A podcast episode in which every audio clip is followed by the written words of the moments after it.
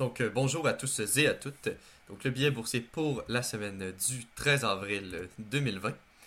Débutons avec coupe record de la production de pétrole, trop peu trop tard. Dimanche dernier, le groupe des pays responsables de l'exportation du pétrole à travers le monde, connu sous le nom de OPEP plus, s'est finalement entendu pour couper la production de neuf virgule sept millions de barils par jour. Ainsi, la coupe débutera le premier mai et se poursuivra jusqu'à la fin de juin. Les coupes se réduiront ensuite à sept virgule sept millions de barils par jour, de juillet à la fin deux mille vingt, et à cinq virgule huit millions de barils par jour de janvier deux mille vingt et un à avril deux mille vingt-deux. Le groupe de vingt-trois pays se réunira à nouveau le dix juin pour déterminer si de nouvelles mesures sont nécessaires. Bien que le cours du pétrole ait explosé de six pour cent à l'ouverture des contrats à terme dimanche soir dernier, la réalité est venue rattraper la commodité assez vite, alors que l'expression « trop peu trop tard » était sur toutes les lèvres. En effet, après avoir clôturé la journée de lundi avec un maigre zéro virgule quatre-vingt-dix pour cent de hausse, mardi, le prix du pétrole brut se négociait encore une fois en baisse de moins deux virgule quarante et un pour cent. La cause de cette baisse est principalement attribuable au fait que de nombreux analystes entrevoient une chute beaucoup plus brutale de la demande mondiale que la coupe qui a été livrée dimanche. Selon les estimations de Reuters datant du trente et un mars dernier, la demande du pétrole pourrait chuter de plus de trente millions de barils par jour en avril, soit environ un tiers de la consommation quotidienne mondiale de pétrole. On se rappelle, la coupe de dimanche dernier est de neuf virgule sept millions de barils par jour, n'épongeant même pas le tiers de la chute prévue par les analyses de Reuters. On comprend bien avec des notions d'offre et de demande de base que si l'OPEP plus ne coupe pas davantage la production, le prix du pétrole n'est pas prêt de remonter. D'ailleurs, d'un point de vue graphique, il ne serait pas surprenant de voir la valeur de l'or noir retourner toucher son bas aux alentours de vingt dollars. Malheureusement, les déboires du pétrole ont un impact direct sur notre économie nationale, la commodité et la monnaie canadienne étant très fortement corrélées. En effet, ce seul produit représente une part très importante des exports du pays. Bref, il serait intéressant d'observer la réaction de l'OPEP plus à cette absence de positivisme dans la commodité et à l'effet à long terme que cette mauvaise passe du baril du pétrole aura sur l'économie canadienne. Ensuite, passons à le halving du Bitcoin et ce que cela signifie. Tous les quatre ans environ, la récompense accordée aux mineurs de Bitcoin pour le traitement d'un bloc de transaction est réduite de moitié suite à un événement qu'on appelle un halving.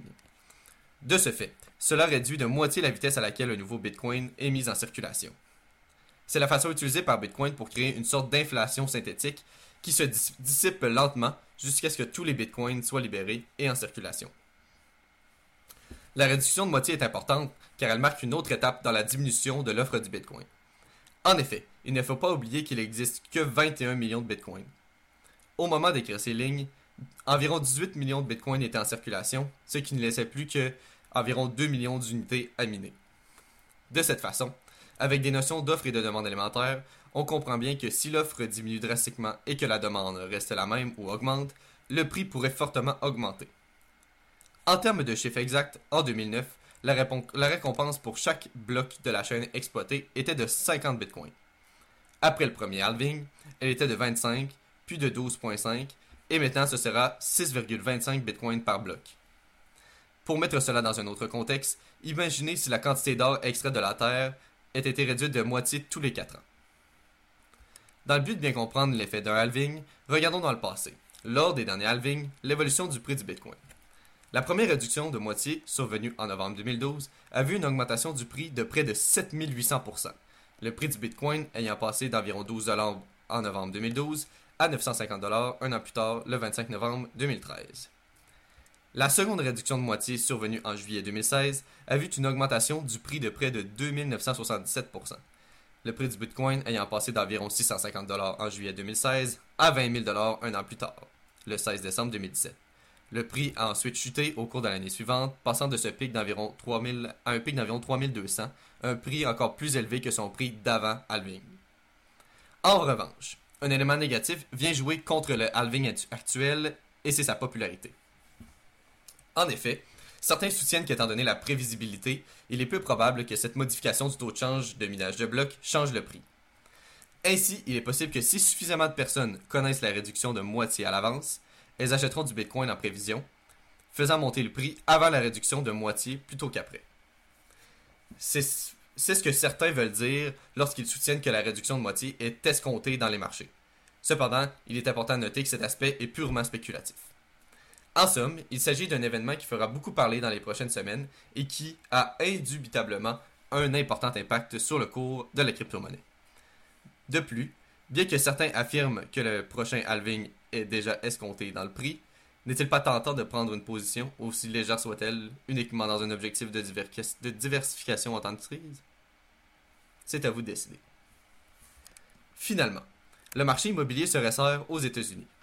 Lundi, J P Morgan Chase, le plus grand prêteur du pays en termes d'actifs, a confirmé qu'il resserrait cette semaine les normes d'emprunt pour la plupart des nouveaux prêts immobiliers, alors que la banque prend des mesures pour atténuer le risque de prêt résultant de la nouvelle perturbation due à la covid dix-neuf. De ce fait, à partir de mardi, les clients qui demandent une nouvelle hypothèque devront avoir un pointage des crédits d'au moins sept cents et devront verser un acompte égal à vingt pour cent de la valeur de la maison. Ce changement met en évidence la façon dont les banques changent rapidement de perspective pour répondre à l'assombrissement des perspectives économiques américaines et au stress sur le marché du, lo- du logement, après que les mesures pour contenir le virus aient mis seize millions d'Américains au chômage et possiblement plongera les États-Unis en récession.